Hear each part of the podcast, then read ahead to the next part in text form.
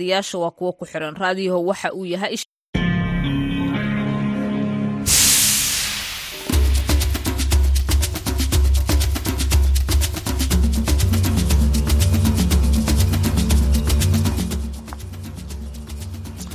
Hii ni idhaa ya Kiswahili ya Sauti Amerika, moja kwa moja kutoka hapa jiji kuu la Marekani, Washington DC.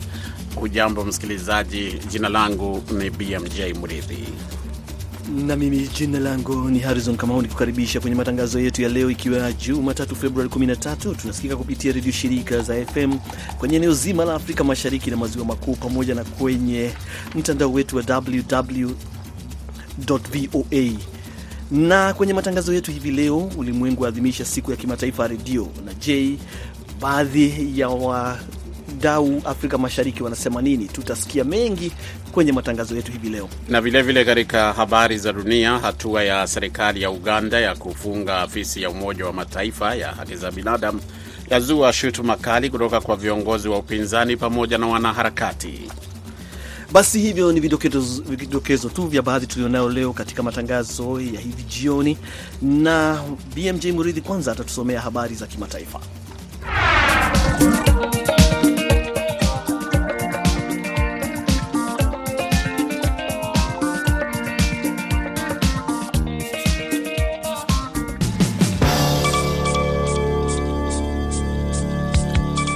Kutoka chumba chetu cha habari tunaarifiwa kwamba hatua ya serikali ya Uganda ya kufunga afisi ya Umoja wa Mataifa ya haki za binadamu nchini humo imezua shutuma kali kutoka kwa viongozi wa upinzani na wanaharakati ambao wanasema inaashiria kuendelea kuzorota kwa rekodi ya uhuru wa raia nchini humo.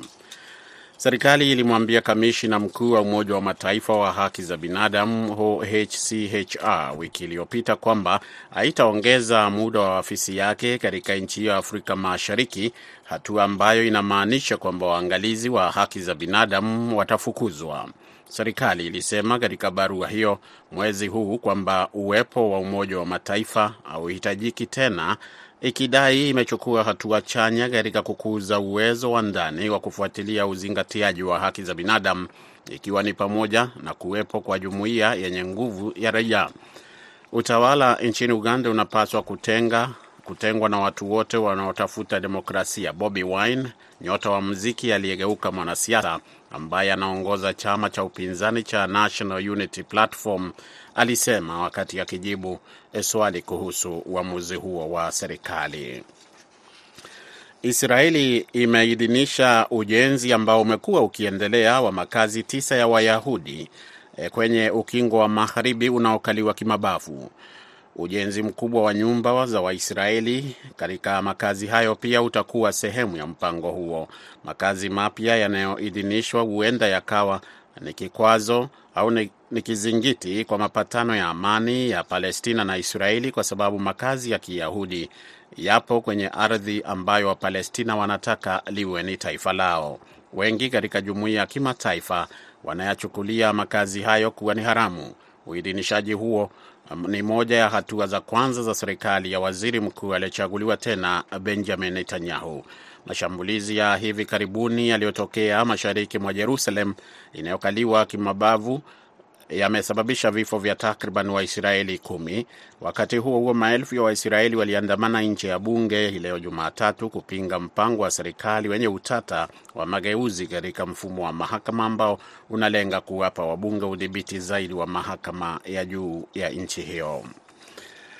Mamia ya watu wanaodhaniwa kuwa waasi wanaoshutumiwa kwa kumuua rais wa zamani e, wa Mali Idris Deby Itno walifikishwa mbele ya mahakama ya Chad leo Jumatatu.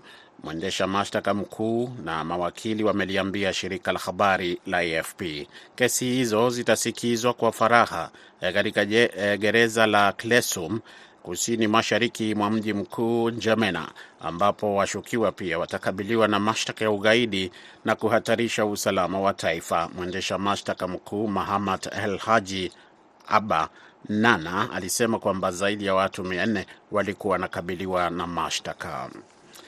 Na wakazi wa kaskazini magharibi mwa Burkina Faso pamoja na maafisa wa usalama wamesema leo kwamba watu 19 wameuawa wakiwemo wafanyakazi tisa wa kujitolea kwenye maswala ya ulinzi kufuatia mashambulizi mawili nchini humo yanayodhaniwa kutekelezwa na wanamgambo. Harrison Kamau anatuarifu zaidi.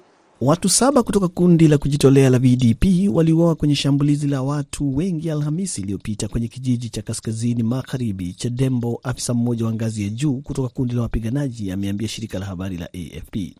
Na hapo jana Jumapili, wakazi wamesema kwamba kundi la kigaidi liliua watu kumi na wawili wakiwemo wawili kutoka VDP kwenye kijiji cha Yagatenga upande wa mashariki karibu na mpaka wa Togo na Ghana.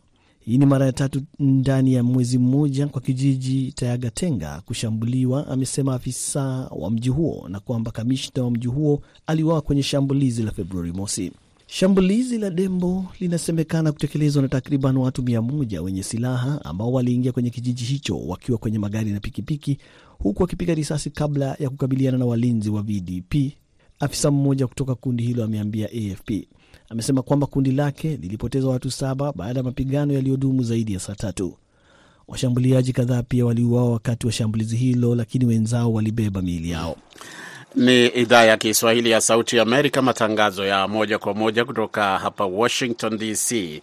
Tukiendelea na habari za dunia ni kwamba Russia imesema leo Jumatatu kuwa vikosi vyake vimesonga mbele kwa kilomita chache katika maeneo ya vita nchini Ukraine, wakati Kiev ikisema kwamba vikosi vyake vimezima mashambulizi ya Russia katika maeneo kadhaa. Wakati maadhimisho ya mwaka mmoja yakiwa yanakaribia tangu uvamizi wa Russia nchini Ukraine, mapigano yameshuhudiwa kwenye mji wa Bakhmut ambao bado upo mikononi mwa Ukraine licha ya miezi kadhaa ya mapambano.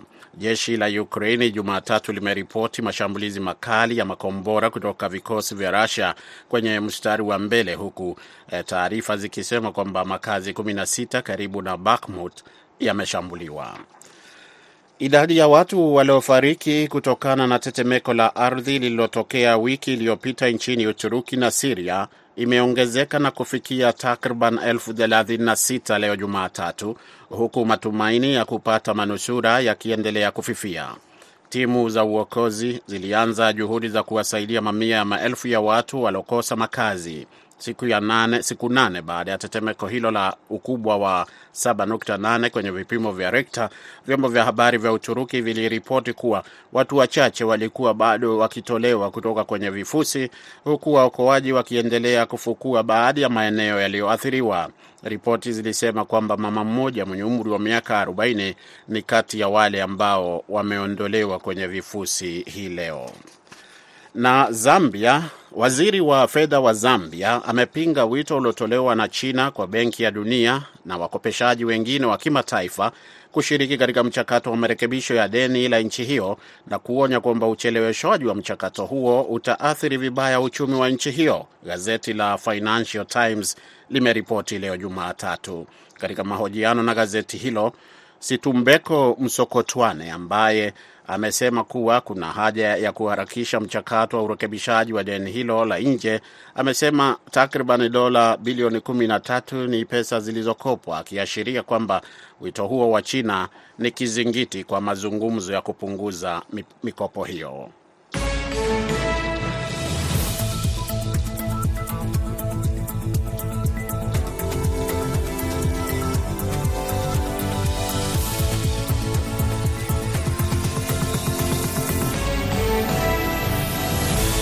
Ni idhaa ya Kiswahili ya Sauti Amerika kutoka hapa Washington DC. Leo basi ni siku maalum, ikiwa tarehe 13 Februari ni siku ya kimataifa ya redio kote ulimwenguni. Na basi tukiwa katika siku hiyo, Wakenya wameungana na ulimwengu katika kuadhimisha siku hiyo kufuatana na kauli mbiu ya redio kwa ajili, kwa ajili ya amani.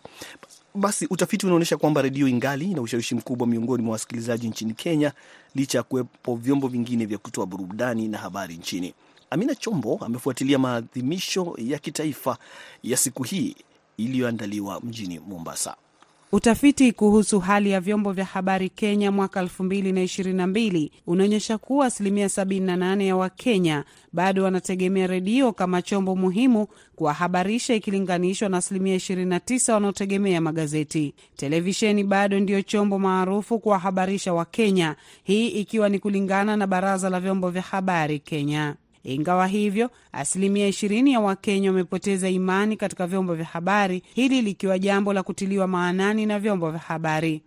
Akitoa ripoti hiyo kwenye maadhimisho ya kitaifa ya siku ya redio duniani, mkurugenzi mkuu wa baraza la vyombo vya habari Kenya, David Omoyo, anasema hali ya kupoteza imani kwa vyombo vya habari imetokana na kwamba kuna idhaa kadhaa zilizoegemea upande mmoja wakati wa uchaguzi mkuu uliokamilika, tatizo la habari hushi, yani fake news, na pia ujio wa teknolojia ya kisasa mitandaoni, kumaanisha kwamba wanahabari na vyombo vya habari vinatakiwa kujikaza zaidi ili Wakenya waweze kuwaamini, kujua kwamba habari wanazotoa si habari gushi, ni habari za kweli. Kwa hivyo wafanye zaidi research na verification. Kwa sasa Kenya ina zaidi ya vituo 160 vya redio, miongoni mwazo ni vituo 16 vya umma, 51 vya kijamii na 54 vya kibiashara na mitandaoni. Kutokana na vituo hivyo kufurika kwenye wavu wa FM, serikali ya Kenya kupitia kwa mamlaka mawasiliano Kenya inakusudia kuzindua redio za kidijitali kutoa nafasi zaidi na pia ni rahisi kuendesha.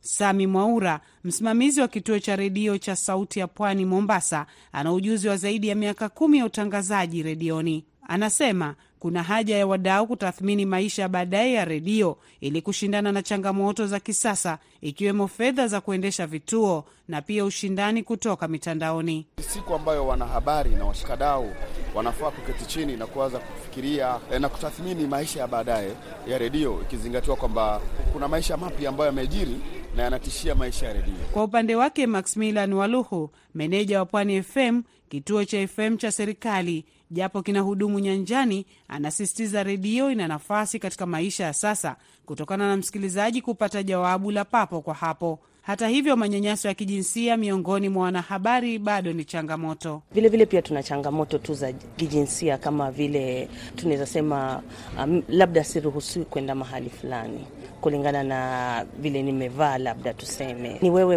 mwandishi, wewe mwenyewe ujue kwamba hii ni changamoto na nitawezaje kubadilisha hii changamoto ikuwe opportunity. Wadau mbalimbali wanahimiza redio kuchukua mfumo wa kuhabarisha na kuchangia katika kutoa suluhu za matatizo mbalimbali ikiwemo changamoto za kutunza mazingira, usalama na pia kuleta usawa wa jinsia.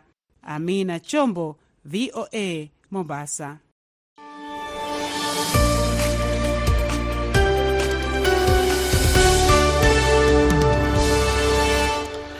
Basi tukiwa bado katika maadhimisho hayo ya siku ya kimataifa ya redio, sasa tunaelekea nchini Tanzania ambapo imeadhimisha siku ya kimataifa ya redio, na baadhi ya wamiliki wa vyombo vya habari wa mikoani pamoja na waandishi wa habari wameitaka serikali kuwa na utaratibu wa kutoa ruzuku kwa redio za kijamii ambazo nyingi zimeshindwa kujiendesha kutokana na kukosa fursa ya matangazo ya kibiashara, hali inayopelekea watendaji vyombo wengi kupata malipo madogo na kushindwa kujikwamua kiuchumi. Basi mwandishi wetu wa Dar es Salaam Amri Ramadhan ana ripoti zaidi ya hali ilivyokuwa.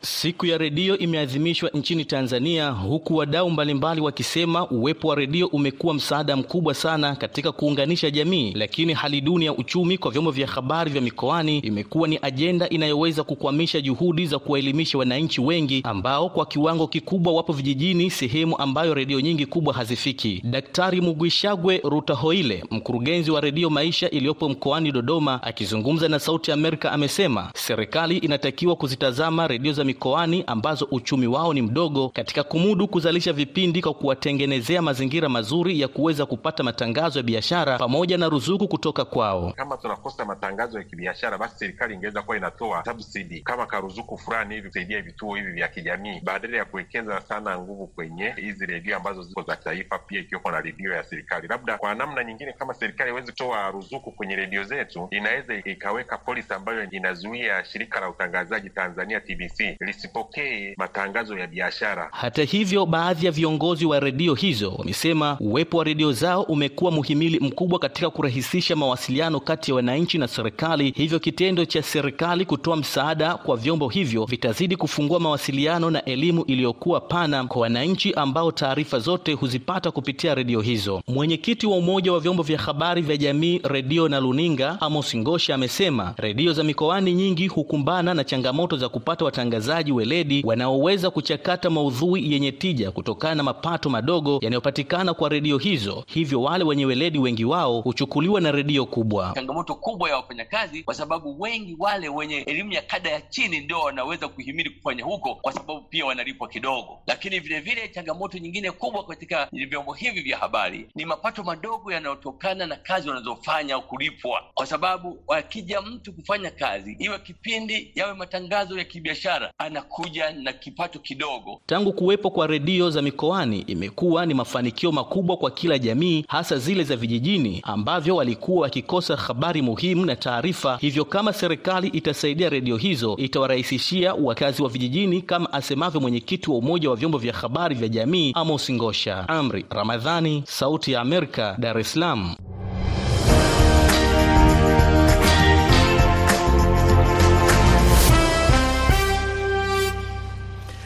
Ni VOA kutoka hapa jiji kuu la Marekani, Washington DC.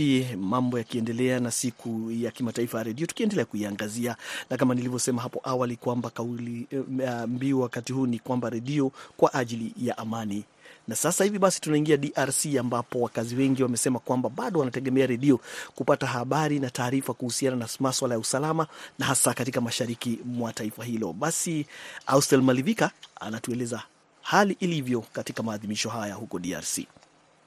Dauda Selemani Das ni mkazi wa mji wa Kindu mkoani Maniema, ambako wakazi wategemea redio kwa kujiunga na ulimwengu ama maeneo mengine. Mimi binafsi redio nanisaidia mambo mengi. Jambo la kwanza ni kusikia habari ya ulimwengu, kusikia habari ya wakaaji, na redio natusaidia pia kupaza sauti. Tukipitia kwenye redio tunaitangaza na inasikika na, wala, na wakaaji wote. Yaani redio kwangu inakuwa na faida kubwa na inaniweka kabisa kila wakati nijue yale yanayopita ndani ya ulimwengu. Emeras Abolinda, mmoja wa akina mama katika mji wa Kindu, asema yeye ameshuhudia mabadiliko miongoni mwa akina mama kufuatia vipindi mbalimbali mbali vya redio za kijamii mkoani mwake hasa katika mji wa Kindu. Maredio ya jimbo la Manyema inakuwa na faida kubwa sana kwetu kwa shiba kaaji ya Manyema, inatusaidia kuleta majifunzo juu ya kubonesha bamama namna yabo kuishi kumanyumba yabo, na njo leo munabaona bamama banakuwa nabadirika kupitia ile majifunzo yenye biko banafata kuma redio. Wakuu wa redio za kijamii wakisema wana kazi kubwa ya kuhabarisha umma kutokana na umeme ama hata usafirishaji katika maeneo mbalimbali na hata kushindwa kuwalipa wafanyakazi wao. David Masimbu ni mkuu wa redio inayotetea haki za binadamu katika mji wa Kindu. Kusema vyombo tunavitumia havina masafa marefu sana, na ingine tunakuwa nayo ni hasa kuhudumia wafanyakazi wanakuwa wakienda kuka, kufanya kazi wakitembea kwa mguu. Kwa mfano, wamekosa vyombo vya kukamata sauti na, na vingine na hata vile vile kompyuta kwa kuweza kutumika sauti zile kama vinavyofaa. Baadhi ya wakazi hapa mashariki mwa Jamhuri ya Kidemokrasia ya Kongo wakipongeza idhaa ya Kiswahili ya Sauti ya Amerika kuwahabarisha zaidi, kama Josephine Mali Mkono, mtetezi wa haki za akina mama, akiwa na makao yake mjini Goma. Taarifa tunazipata hasa sawa redio ya VOA ni redio ya, ya dunia nzima, inaacha tunajua mambo yanafanyika huko na huko Tanzania, Nairobi, Kenya, sijue na, na, na dunia pote. Hao redio ambazo hii inatusaidia sana sana, tunaya mambo katika nchi nzima. Oser Malvika, Sauti Amerika, Goma.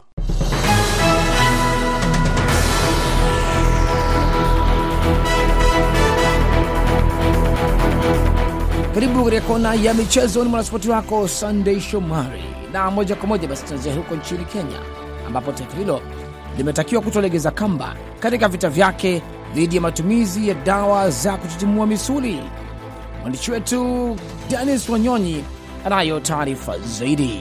Licha ya hatua zilizopigwa na serikali ya Kenya na haswa wizara ya michezo nchini Kenya katika vita dhidi ya ulaji mkuu ukipenda doping, shinikizo zaidi zinazidi kutolewa na wadau wa riadha nchini Kenya, haswa wanariadha ambao wanataka serikali ya Kenya kuwapigia msasa wakufunzi wa kigeni. Mwanariadha anayeibukia kwa kasi mno Gael Kipng'emoi, mzaliwa eneo la Muchungui katika kaunti ya Baringo na ambaye sasa amelazimika kutafuta hifadhi katika makavazi ya bonde la Ufa katika eneo la Mosoriot, kaunti wa Singishu kutokana na vita zinazotekelezwa na uvamizi wa wizi wa mifugo. Aidha, ametoa wito kwa wahisani kujitokeza na kusaidia wanariadha chipukizi na vifaa muhimu za mazoezi. Najua usipokuwa na kiatu injari nao, hata mimi niko na injari, ndio maana unaona sijaenda mazoezi. Kauli za tineja huyu zinajiri wakati ambapo shirikisho la mchezo wa riadha duniani IAAF ikielezea kuridhishwa na hatua ambazo serikali ya Kenya imepiga katika vita dhidi ya ulaji mkuu ukipenda doping. Na kuhitimisha ni kwamba timu ya taifa ya soka Harambee Stars itashiriki mechi mbili za kirafiki mwezi ujao. Stars itazichapa dhidi ya taifa la Burundi kati ya Machi 25 na 28 mtawalia. Kwa niaba ya Sauti ya Amerika, meza ya michezo kutoka Nairobi nchini Kenya, mwanakwetu, mimi naitwa Dennis Wanyonyi. Asante sana Denis Wanyonyi kutoka Nairobi, Kenya. Na moja kwa moja tunaelekea hadi huko nchini Tanzania, ambapo wawakilishi wa nchi hiyo katika michuano ya kimataifa, timu za Simba na Yanga zilianza vibaya michano yao, zinashuka tena dimbani wikendi inayokuja, huku Simba kukaribisha wakali wa Moroko Raja Kasablanka kwenye uwanja Benjamin Mkapa, na upande mwingine vijana wa Yanga wanaikaribisha timu ya TP Mazembe kutoka Jamhuri ya Kidemokrasia ya Kongo. Simba ililala kwa bao moja kwa bila katika mchezo wake wa kwanza dhidi ya Horea ya Guine, wakati watani wake Yanga walilambishwa bao mbili kwa bila dhidi ya US Monastir ya Tunisia. Wachambuzi wa soka nchini humo bado wanazipa nafasi kubwa kwa timu hizo za Tanzania kuweza kufanya vizuri katika michuano ijayo. Kama tunavyofahamu na, na records ambazo zipo, Simba Yanga wamekuwa wanafanya vizuri sana uwanja wa nyumbani, hususan Simba ambayo kwa miaka ya nyuma wamekuwa wanapata matokeo mazuri wanapocheza uwanja wa nyumbani, kwa maana kwamba Benjamin Mkapa. Kwa hiyo michezo inayokuja ya Jumamosi ambapo Simba atawakaribisha Raja Casablanca uh, ya Morocco, tunatarajia mchezo utakuwa ni mgumu, lakini tunaamini Simba anayo nafasi ya kufanya vizuri kwa sababu amefanya hivyo dhidi ya timu kubwa tu katika michuano hii eh, kwa miaka iliyopita. Kwa hiyo tunatarajia mchezo utakuwa ni mgumu, lakini Simba ana nafasi kubwa ya kupata matokeo mazuri. Vile vile kwa Yanga anawakaribisha TP Mazembe eh, kutoka Kongo siku ya Jumapili, mchezo ambao utacheza pia uwanja wa Taifa. Mchezo ni mgumu, lakini Yanga ana nafasi kubwa ya kupata matokeo mazuri. Hivyo timu hizi mbili wana nafasi ya kusonga mbele kama watatumia vyema uwanja wao uwanja wao wa nyumbani, kwa maana kwamba uwanja wa Benjamin Mkapa. Na kutoka huko Tanzania, basi moja kwa moja tunaruka hadi huko Jamhuri ya Rwanda ambapo timu ya APRFC imeteleza jana mbele ya watani wao wa jadi Rayon Sport kwa kuchapa bao moja kwa nunge mjini Huye. APR hii ikiwa ni mara ya kwanza kupoteza mechi dhidi ya Rayon Sport takriban miaka mitano iliyopita. Kwa maelezo zaidi, tuungana na mchezo wetu Christopher Karenzi akiwa Kigali. Bao la pekee liliwekwa kimiani na Erike Ngendahimana katika dakika 32 baada ya kupokea pasi kutoka kwa Eritie Luvumbu. Mwamuzi wa pembeni alithibitisha kuwa bao tayari limetinga. Kocha Ringingo Francis baada ya ushindi huo hakuficha furaha yake. E, ni. Ni ushindi mtamu sana. Muda ulikuwa mrefu hatuwashindi. La muhimu ni alama tatu tulizonyakua. Kama APR ingeshinda au kugawa, kungekuwa nyuma kwenye msimamo. Naye kocha wa APR Ben Musa Abdel Satar alikuwa na haya ya kueleza. Mchezo wa dabi ni vigumu kutabiri matokeo yake, nani atashinda mwenzake. Kipindi cha kwanza tulikuwa vizuri, lakini tukafungwa kwa kupitia free kick. Hii soka. APR bado inaongoza ligi kuu ikiwa na alama 37 wakati AS Kigali, Gasogi United na Rayon Sport zikiwa na alama 36 kwa jumla ya mechi 19 kila moja. Kutoka Kigali, kona ya michezo, huyu ni mwanamichezo wako Christopher Karenzi. Asante sana Christopher Karenzi kutoka kule Rwanda. Na moja kwa moja basi turuke moja kwa moja hadi kule Jamhuri ya Kidemokrasia ya Kongo ambao tunakutana naye Kahozi Kosha. Na mshanda Shomari, tuanze na kalendari ya kombe la shirikisho la mchezo wa kandanda la bara la Afrika CAF.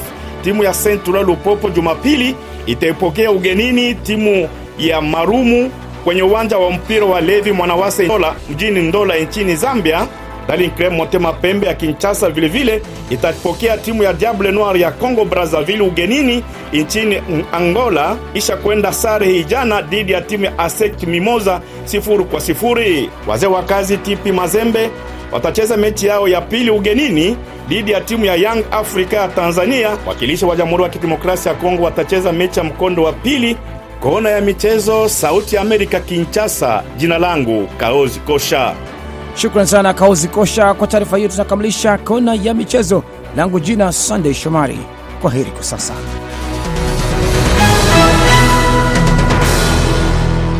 Asante sana Sandey Shomari kwa ripoti hiyo safi sana kuhusu maswala ya spoti. Ni vema tu kukueleza kwamba saa tatu za usiku saa za Afrika Mashariki, basi itakuwa ni wakati wa kipindi cha Kwa Undani, na swala hili la maadhimisho ya siku ya kimataifa ya redio basi litaangaliwa kwa kina hata zaidi hapa VOA, na hapo ndipo tunafika mwisho wa matangazo yetu ya leo kutoka idhaa ya Kiswahili ya Sauti Amerika.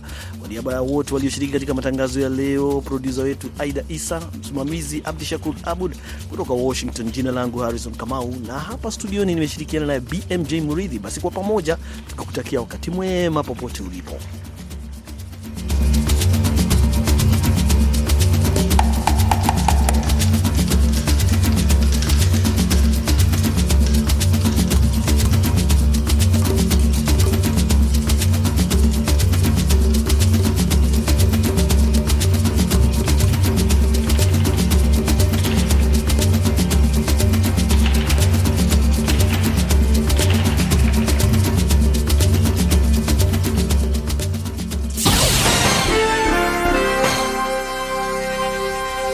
Ifuatayo ni tahariri inayoeleza sera na maoni ya serikali ya Marekani.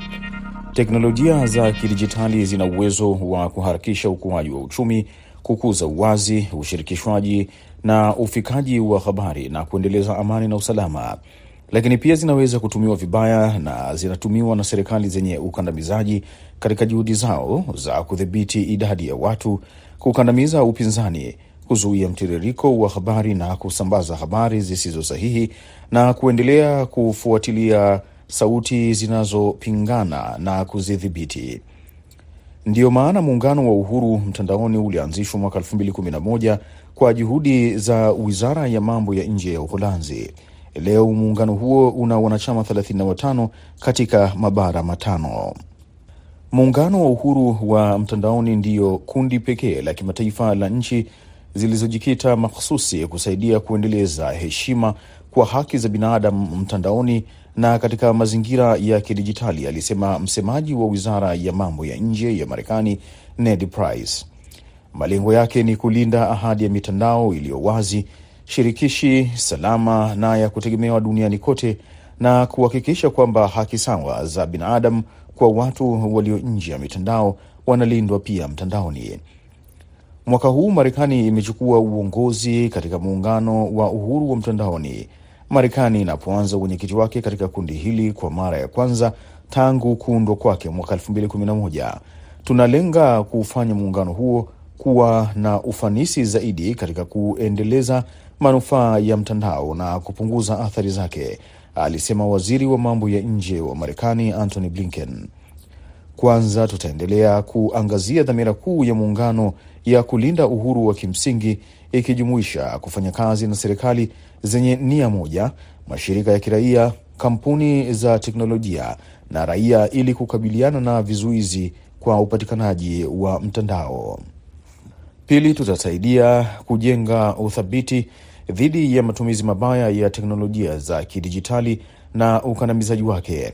Waziri Blinken alisema serikali zetu zinaweza kuchukua hatua kuweka ulinzi ambao unalinda haki za binadamu wakati serikali zinapotumia teknolojia za uchaguzi. Tatu, tunafanya kazi kutayarisha kanuni za sheria zinazohusu teknolojia zinazoibuka kama vile uandaji wa uwajibikaji na matumizi ya teknolojia za kujiendesha zenyewe na kutekeleza zile ambazo tayari zipo. Nne, tutaendelea kuimarisha ujumuishaji wa kidijitali na kukuza nafasi salama za mtandaoni hasa kwa wanawake na wasichana, watu wa kundi la LGBTQ, makundi yasiyoikubalika na ya walio wachache, watu wenye ulemavu na makundi mengine yaliyotengwa. Tunajikita katika wakati unaoonyesha mustakabali wa mitandao tangu kuundwa kwake, Waziri Blinken alisema. Tutachukua hatua kwa uharaka na makusudi, kwa sababu ikiwa hatutasimamia mwelekeo wa mitandao kwa njia ambayo inalingana na maadili yetu, serikali za kiimla zitatumia mwanya huo. Hiyo ilikuwa ni tahariri iliyoeleza sera na maoni ya serikali ya Marekani.